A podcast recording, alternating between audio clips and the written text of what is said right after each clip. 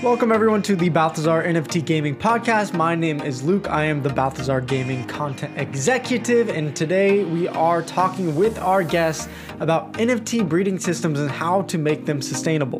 We've seen a lot of early NFT games have NFT breeding systems that just inflate into nothingness.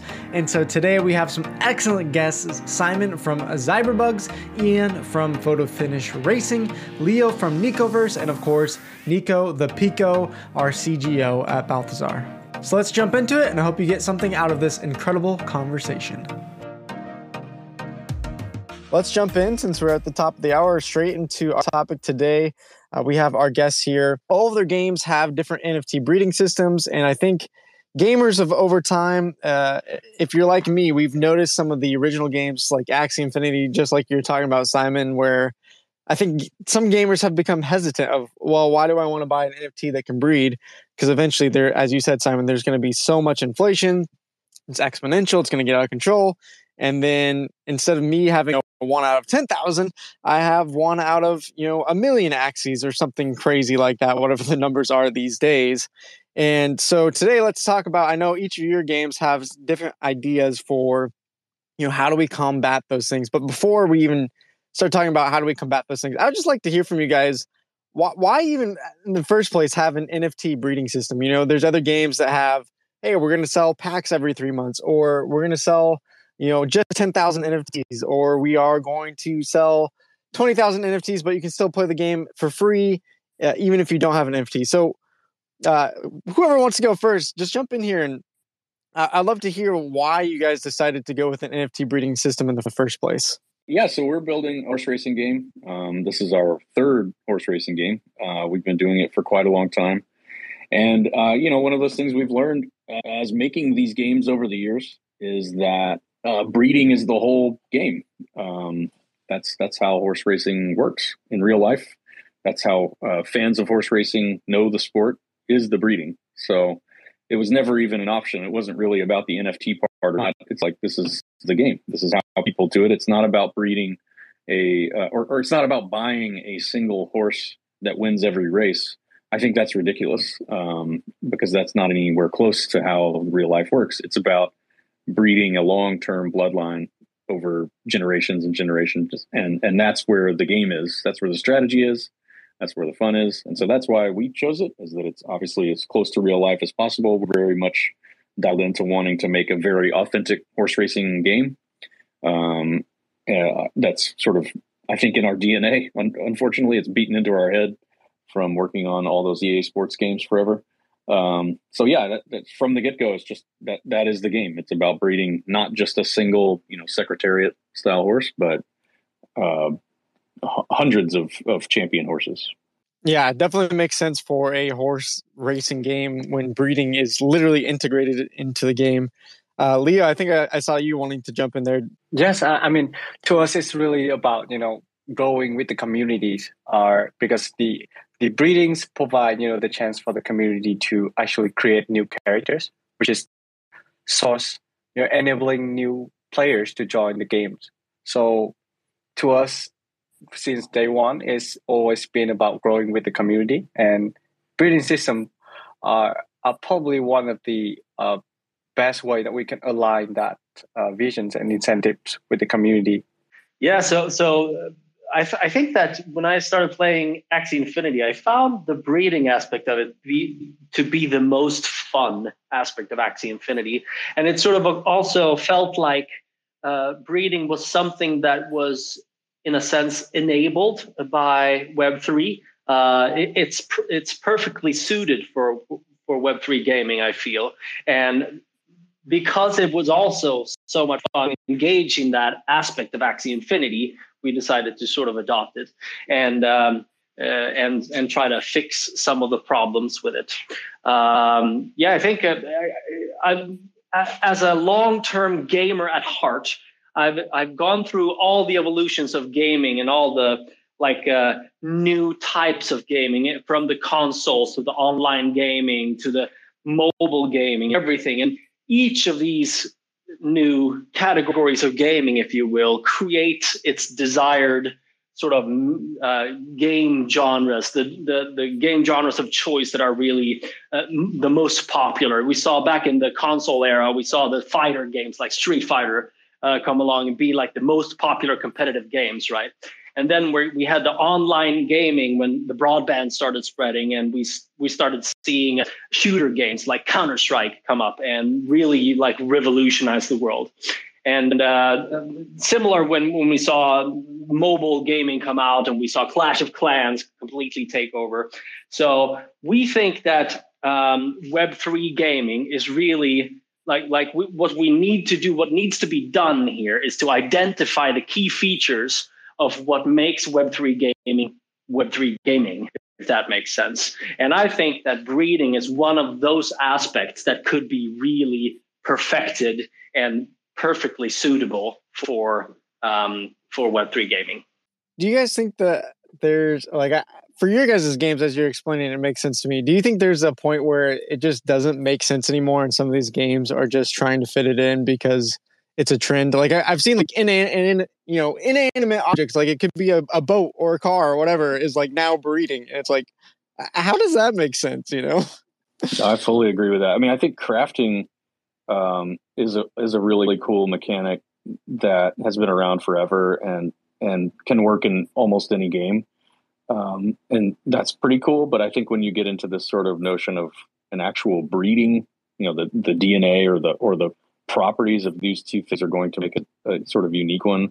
I mean, they often can be interchanged, but yeah, that's where it does get weird. I mean, if you were going to have two inanimate objects and it's going to be like a Dead Rising or something, then yeah, a bat with a box of nails does make a bat with nails in it. That's cool. That makes sense. But two boxes of nails shouldn't probably be bred together. I feel you, man. It makes sense if you want to, to do something with the inherence of the traits. For example, with the Neko NFTs, you got different traits, and I believe there's a lot of other NFTs that are also building on that basics. If that trait matters in the games, right, and you want it to create new things, new experience, or other cool thing that you can do with that characters, then breeding fit that perfectly and it can provide that experience. But if not, it's just two bucks of nails, like you said, is not going to provide any value at all. I think another thing that's just, no one has really done it, but I was just saying too, like anytime it's humans, that's also kind of a little bit weird. Right. Like it just feels a little too like playing God. Like, I don't know, has done little bit of that stuff, but I don't know, for whatever reason, the horses is fine. But like if Madden was, breeding Peyton Manning with Eli Manning, it would be weird. Oh boy, yeah, that would be awesome. Yeah, that's why we went with insects too. Floyd Mayweather, baby, incoming. I was gonna segue over because I think Pegaxy was an interesting case study. What I would consider failing at population control. I don't know how familiar you are with Pegaxy. It was a robot horse racing game. I'm sure Ian knows about it. We were there from the very beginning and paying attention. And we also have paid attention up until now. And it was very clear very quickly that people saw that there was like one route that was just so much better with the breeding than all the other routes. And then you got insane population issues.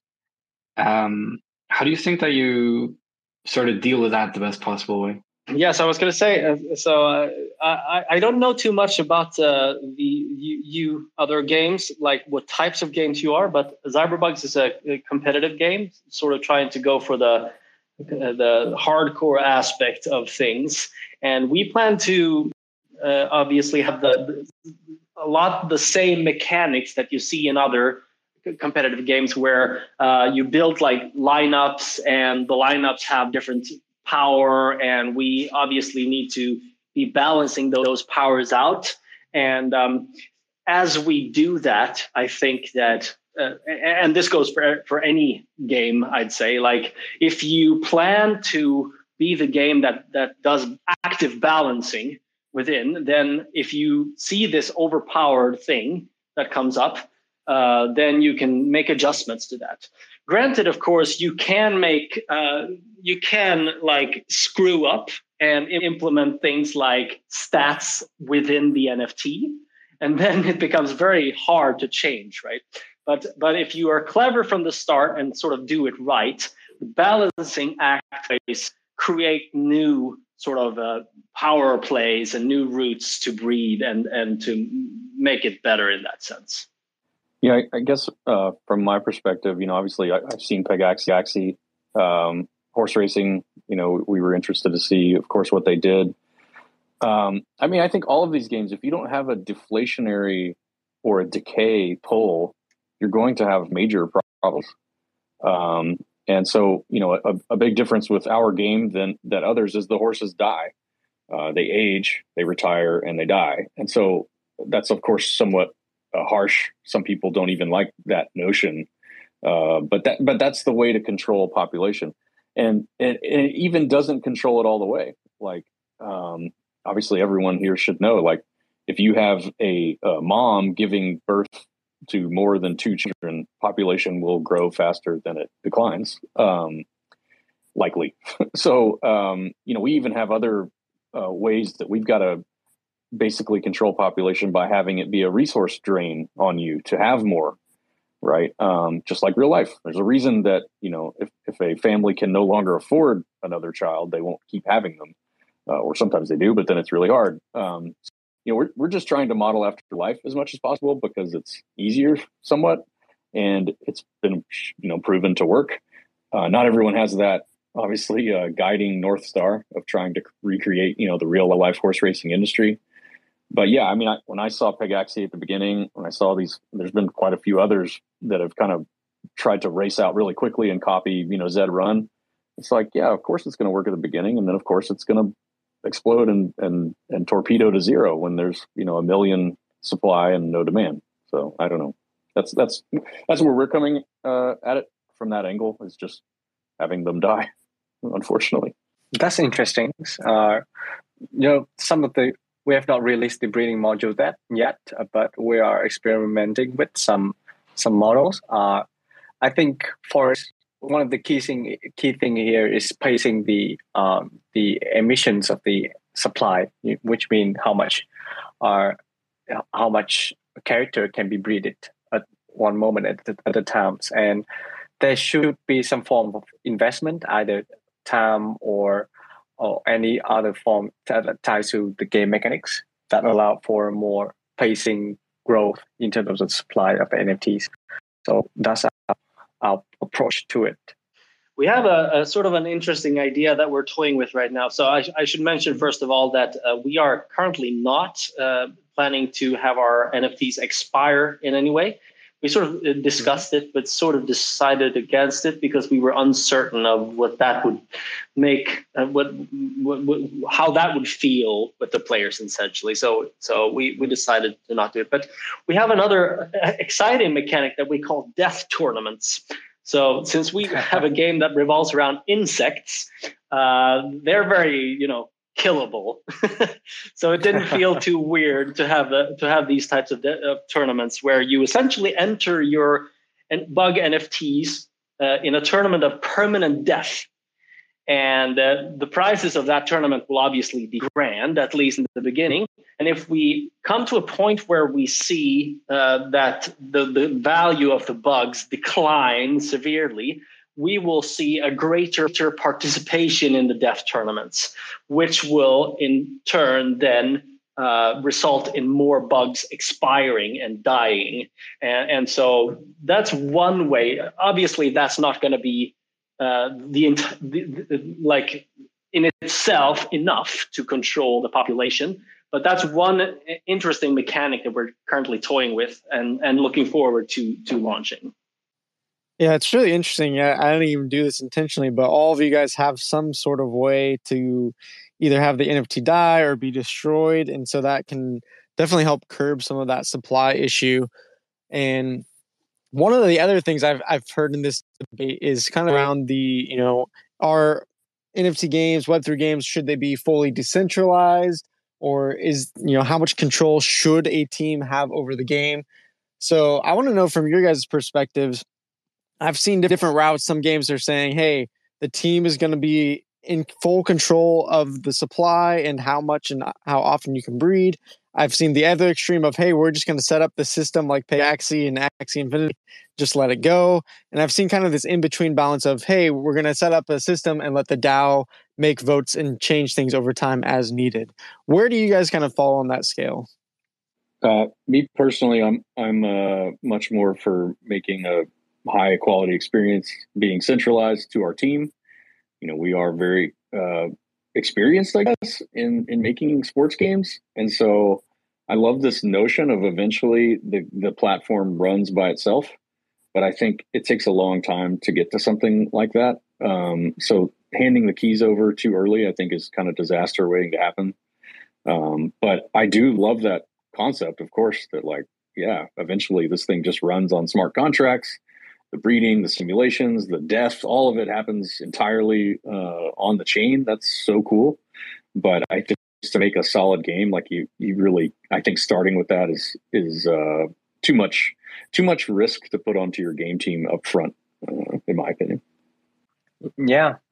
So it's not just a matter of if you want to do it or not. It's actually the both of in terms of the capability and the infrastructure to do that, right? Not everything can be put on chains. And furthermore, we are still in quite an early stage for everything to be fully decentralized. It's going to take a while to get there. And that's obviously going to be an idealistic futures, but it needs a lot of experimentations, and especially with a new economy model of decentralized economy model to really make that works. Yeah, we're not going to do the decentralized route in the beginning either. We're going to start off by sort of being the decision makers of the game. So after having watched like millions of live streams of competitive games, I feel that the best players usually have pretty good ideas of what is balanced, unbalanced, and also pretty good suggestions of what needs to be done. So our plan is to sort of have close contact with all our pro players and discuss this with them. So in a sense, that's a little less centralized, but we believe that good outcomes can come out of that. Nico, when you're setting all these projects and these games, how do you feel about that when you're looking at breed systems when they're centralized versus decentralized? Because I know for me, when I see a system that's set up and they just said, here's how it's going to be, go for it, we're not going to make any changes. To me personally, that always gets me a little bit nervous, unless they have maybe this incredible plan beforehand. But other than that, I have a hard time trusting it. What are your thoughts? It's quite cocky, to be honest. At least currently, like when we don't have models that we have seen have worked properly yet, in my opinion, then thinking that you've created the perfect breeding system and not having the opportunity of changing it if it breaks is scary. I wanted to mention something else, which I would love to hear some thoughts about, and I would love to give a shout out to Dogami, a Tezos-based game here. And I would urge everybody to actually read their white paper regarding breeding and love seasons. Back on the population control, their game is about dogs. And in their game, the dogs have heat, the period of fertility. And Dogami choose when these periods are and how long they are and the parameters around the love seasons, the breeding costs, the breeding counts, the cooldown periods. And that allows them to have this global management population tool. And I think that there's a lot of cool stuff there. But to add on to that, I also wanted to specify something that I think is important. I've seen extremely complicated breeding system that a majority of the player base don't understand, and I think that can also be an issue. So there, in my opinion, there's a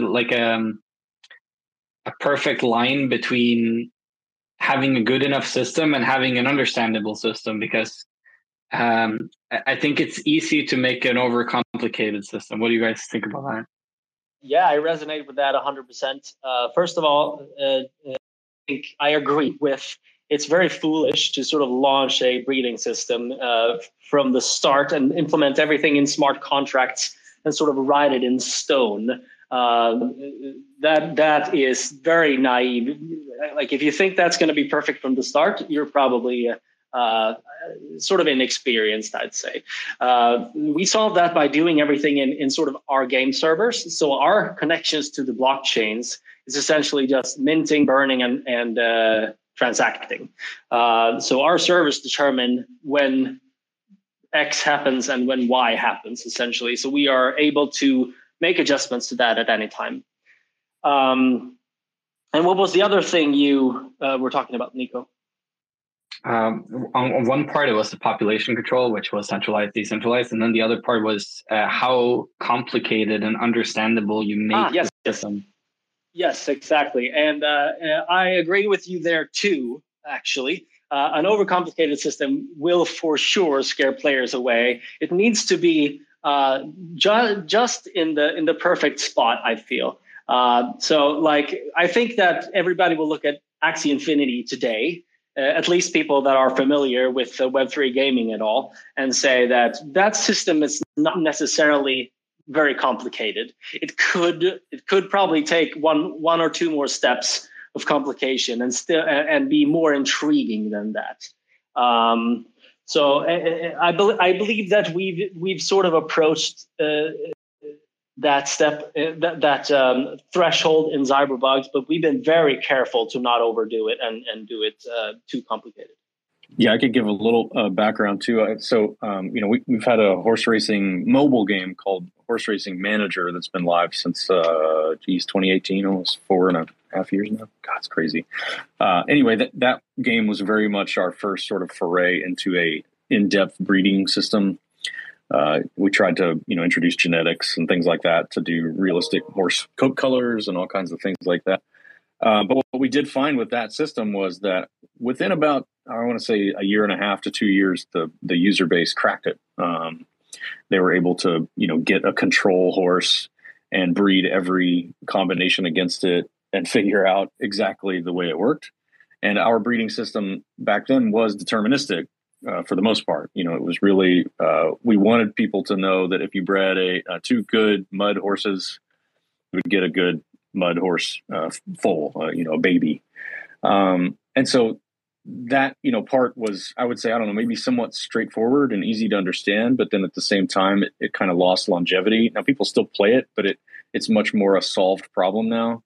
Whereas the new game we're making, we basically tried to move everything to genetics so that it couldn't be cracked, even by us. And again, this is sort of with a difference of a long time of experience. I think if we had done that first, we would have floundered and struggled. But now that it's, 4 or 5 years in, we understand it a little bit better. And the hope for us is, that it can't be cracked by the end user. It does still make sense, but there's enough randomness and genetic weirdness and, mutation or what have you that does give you a free course every once in a while from two bad ones. And then at the same time, it's relatively like, these two together often make a very good one. Your other question about the dogs. I mean, I still think like my question would be that still sounds up only, regardless of whether they're metering the dog heat period or not. It's still up only. And so there's got to be some way out, burning, retiring, fusing, some like, even if they're controlling how fast it goes up, it's still only going up. So that'd be my question for the dog game, is how they're going to control it, as opposed to slowing it, actually controlling it and keeping it flat or maintainable. Yeah, and I believe for them, they have a spirit phase, so they don't completely kill it off, Ian. They're not just like you guys, but need to be. Everyone needs to be. Enough. No, I actually like the idea of the horses, you know, passing away. I think it makes a lot of sense for what you guys are doing. Leo, did you have any thoughts about that though? Like, how complicated are you guys making your breeding systems? How do you create that balance? Yes, actually, we have the exact kind of same problems. So one of the reasons that why it's not entirely deterministic is because some traits just don't mix together, right? It's not, that does not satisfy the art quality. So you really have to fine tuning which traits can go together or set some rules, basically. And I really like the concept of, that Ian talked about, you know, burnings, or have some sort of mechanism to weed that out, or give the choice to the owners whether they want that or not, or they just can continue to breed to create new character that will suit their style. I think we all have, you know, the same kind of realizations and the kind of game mechanics in mind to when approaching these matters. Yeah, one of the things that I have found interesting just being in the NFT gaming space for whatever, it's a year and a half now or so. A lot of these games that I've seen, from Axie to Pegaxy, you name it, on these early NFT games, it seems like a lot of the people came in just specifically not even to play the game, just to grab some NFTs and breed and use it as a way to create passive income. I'm just what you guys think about that. Is that, as you guys think about your game, is that something that you guys encourage, try to discourage, don't care? How do you feel about people coming just for the breeding aspect and not the game at all? We've actually sort of, since the breeding aspect involves having an account that's active, in theory, that should limit the possibility of having breeders come in just by bug NFTs and breed them with each other the way that many did in Axie. It became sort of a Ponzi scheme in Axie, where sort of some people just came in and bred a bunch of bugs, and they were sort of pure, and then they sold the pure breeds to other breeders that bought them and bred them and sold them to other breeders, right? And and so we are very concerned with making the breeding a part of the game and the players of the game, so that in theory, somebody could come in, start buying eggs and start buying like bugs, and then produce seedlings, or start buying seedlings even on the marketplace, and then just do the fertilization. But there won't be enough eggs to do that. There won't be enough assets for many breeders to do this at the same time. If that would happen, what would happen would be that the prices would go up tremendously because of the lack of supply of the resources, essentially. Yeah, I think with us, this has been, you know, something we've talked about a lot. You know, the early community members that bought, you know, in on our NFTs and our PFPs, you know, well before we had a game to play, a lot of them were probably most interested in a passive income, you know, stake their PFP, make earnings, play. And so we have tried to make sure that we reward early supporters in that respect. But when it comes to the game itself, you know, the racing is everything. There is no game. There's no system or anything around it unless there's a great racing engine at the core. And so, you know, that's been obviously our primary goal, but I do love the concept of someone being a huge stat head. They get in, they, you know, breed 6 generations of horses. They have all these winners, and now they can actually take some time off and let all of their champions breed. They put them out to stud, and they don't have to play as hard anymore. And so maybe that is the passive income play. But ideally, no one can just breed without having champion horses. Like, no one would want to breed with a horse that has no winning record, hasn't done anything in its life. And again, just looking to real life, why doesn't everyone just retire all of their horses immediately to breed them? Because breeding is obviously way less risky. Typically, you earn 10 to 20 times the amount of race purses than you do breeding than you do from actually racing. It's way more lucrative. But it's because they have to have won, you know, and or it just sometimes just a freak horse will become a top stud or something like that. But yeah, for us, I think the passive income play, I love to support as long as the racing engine is what's first and foremost and the core for us. Yeah. So I briefly talked about this before, right? So in Web3, inevitably there will be a lot of different persona of users that will join your ecosystems as a games, right?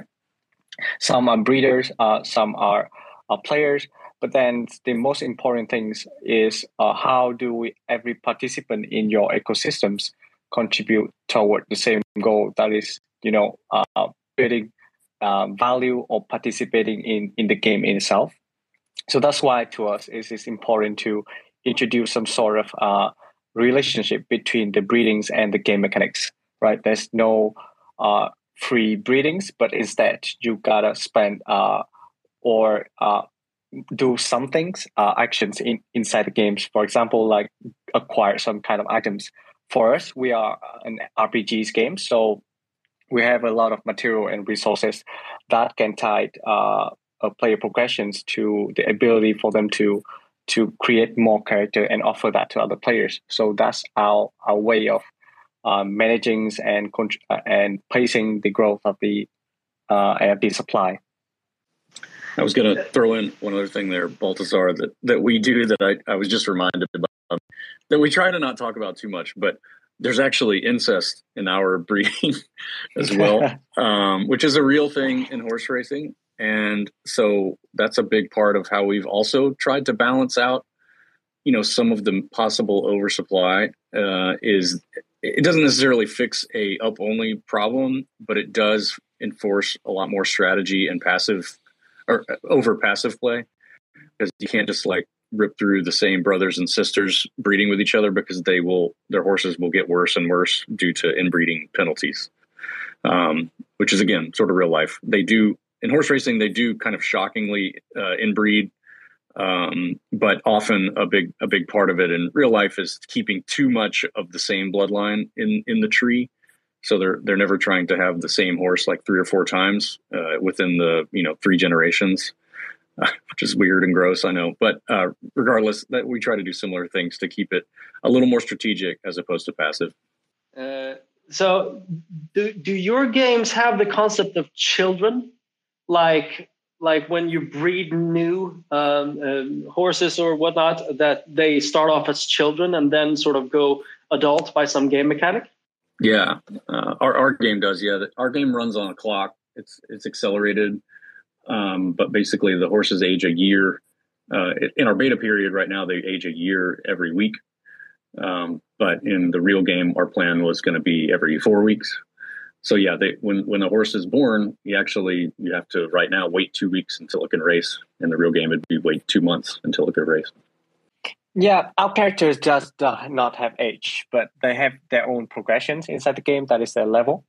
And when you trade the NFTs, it comes with the level in itself. So that is a broad progression in itself, and that's also provide with the investment of the players in terms of their times, their effort in leveling up the characters. And when they trade it, it has more value than the newly bred ones.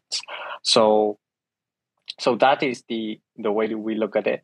It needs to have, the character also need to have its own growth and development. So it can also affect the problem of the breeding supply as well.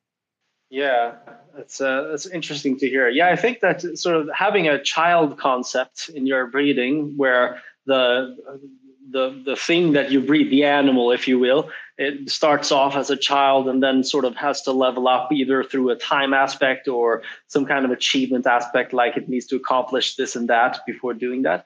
That sort of also contributes to the sustainability field, because that in itself will make it much harder to just come in and breed and make money off of that, right? Like you need to also participate somehow in the game to make it work, right?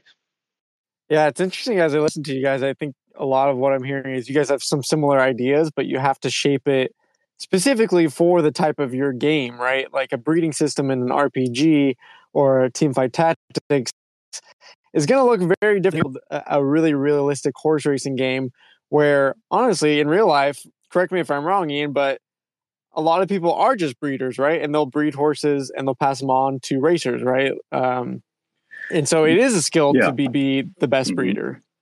Yeah, absolutely. I mean, that's been a fascinating part, just learning about the industry. I mean, just so people know, I really had no idea how the horse racing industry worked back in 2015. So we've learned it, sort of embedding ourselves in it. But it's been really fascinating to see this like multi-billion-dollar industry that's kind of right under all of our noses that we don't really realize is there. And every step of the way, the people that, take care of the foals to get them to be weanlings or yearlings, and then they auction just the yearling.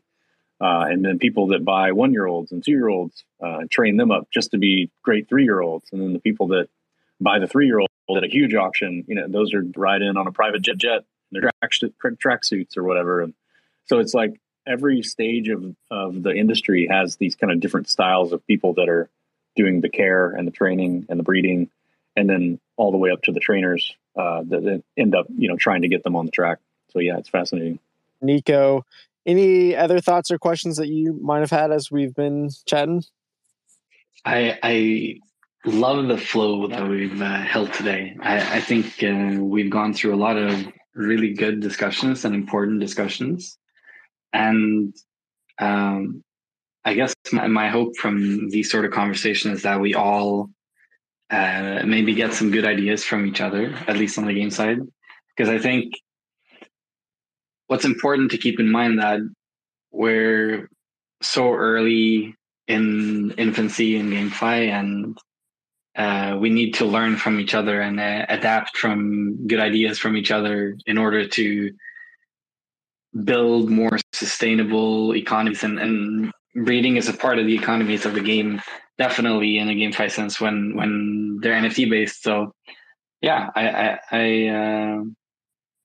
I don't have any more questions that are pressing. I just wanted to give a shout out to the participants here, because I think this has been super valuable. And I think it is an important conversation to have. Yeah, totally. I think maybe my question then, based off what you're saying there, Nico, because we're so early and other games are, I'm sure, going to listen to the recording or our podcast version, what would you guys kind of as a last thought say is like one of the most important things as you're thinking about setting up a breeding system? Maybe a piece of advice or a specific area that you guys would say, like, hey, if you're trying to build an NFT game with a breeding system, think about this. This is like one of the most important things to go through. Any thoughts there? I'd say the same thing as I say with like the purpose of making an NFT game as a whole. It needs to be fun first. It needs to be integrated into the game for the fun elements of it, not because you want a way to make money, or you want to to copy something that worked, or like think about it and incorporate it into the game mechanics so that it's a fun part that adds to the experience of playing the game. Yeah, from my perspective, I mean, I think that there's two schools of thought. I mean, I think, yeah, you should make a fun game, of course. Some people maybe don't go in that avenue, and you could just make a breeding simulator that is text-based, a CryptoKitties style thing or something, and it'd still be kind of neat. It doesn't have to have super in-depth gameplay or anything like that. I think there's interesting, like the notion of breeding and creating, the users creating new things that you as developers did not plan on or intend on, is really fun and interesting as a game designer to do. So that's one school of thought, I guess, is you could just kind of have a lot of fun with it, make something crazy and unique, and people will probably dig it. In the NFT space, it's even cooler because maybe they can sell it and, they own the asset. But I guess when it comes from the other side, which is a sustainable game that you want to last a really long time, or that you want to build a big community around, I think the biggest thing is you've got to think about actual population control, and you have to probably watch some videos on how it works and do some really in-depth studying on how to not have an up-only inflationary supply with demand that will eventually fade. If you don't have that simulated out, then it's of course going to bite you in the ass. I mean, I can't tell you how many games we've been on that's like, yeah, we'll just get them to spend something later. You know, we'll make something more expensive. You know, we'll sell them a jet ski, you know? And it's just like, unless you actually have this sort of very deflationary pull balanced before you go live, you're never going to figure it out. So you just gotta model it. That's my thought. Yeah. So my takes on it is actually, is within the scope of the economy, is it actually a resource that you have to monitor? And with, like any other resources in your game, you have to model it out and continuously testing it. But the other side of it is also a fun part, you know, to adopt an economic model into your game design and really make it speaks and add to the experience. And if you do that, both of that are, and it's going to be a very fun design challenge. Yeah, props to you guys all on building some excellent games and thinking through these NFT breeding systems, because it's definitely easy to judge these games. And I know a lot of people have given lots of flack to things like Axie Infinity or Pegaxy and name whatever early NFT breeding system game you can think of. But in reality, it's such a new thing, as you're saying, Nico, that there's no like perfect blueprint that you could just take as a game. Like what you guys are doing are really, I think, pushing the boundaries and testing new theories. And I think that's really cool. And I hope all those systems that you guys are thinking through and building are successful. And not only for you guys, but down the line, I think that will hopefully create blueprints for others as well, moving down the line. So thank you guys for building out some great games. Appreciate you here today. And because you guys have taken the time, I just love, as we wrap up here today, please shout out your game, any cool maybe announcements you guys have lately, or where people can follow up if they want to know more about you and your game. So we'll start off with ZiberBugs. Go ahead. Yeah, ZiberBugs.io. Please give us a follow on this Twitter account too. The most exciting upcoming thing I would say is the video that we're producing. So if you like to follow us, please also subscribe on our YouTube channel. Sweet. Thank you so much, Simon, for being here today. Ian, go ahead next. Hey, yeah, thanks for having me. Super fun talking. I love talking game economy and all the stuff with other game devs. Yeah, for us, we've had a beta version that's been live since June.